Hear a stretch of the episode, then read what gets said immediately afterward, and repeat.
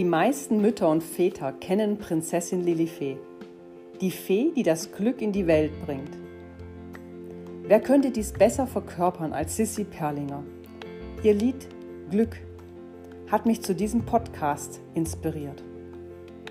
Sie finden dieses Lied im Purpose Magazin unter der Rubrik Gemeinwohl.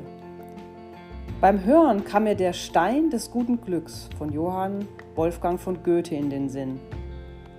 Wir waren in Weimar auf einer Reise zum guten Leben unterwegs.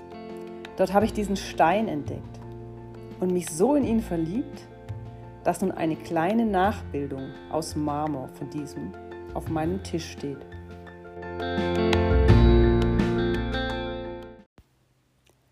Dieser Stein ist aus der Zeit gefallen. Er passt in die moderne, nicht aber in Goethes Zeit.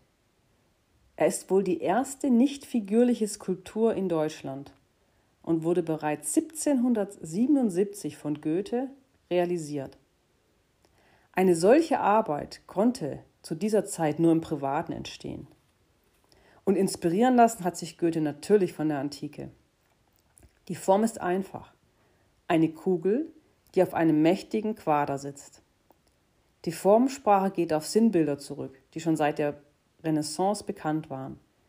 Danach verkörpert der solide steinerne Block Stabilität und Beständigkeit. Die Kugel dahingegen gehört zu dem Bereich des launischen Glücks, der Labilität, der ruhelosen Bewegung.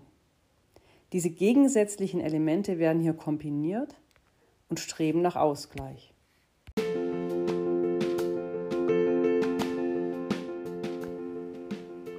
Das Denkmal könnte eine Art Stabilisator für Goethe gewesen sein. Es sollte ihn täglich an das erinnern, was ihm Charlotte von Stein, seine Seelenfreundin, vermittelt hatte.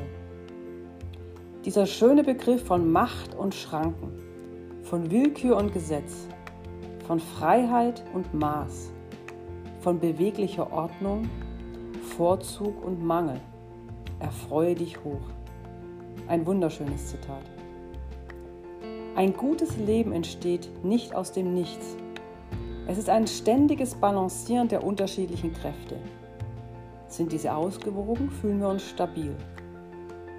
Das Gefühl einer guten Orientierung gibt uns Zuversicht und Hoffnung. Wir müssen an dieser Entwicklung dranbleiben, wohl wissend, dass dies ein nicht ganz unanstrengendes Lebensthema sein wird.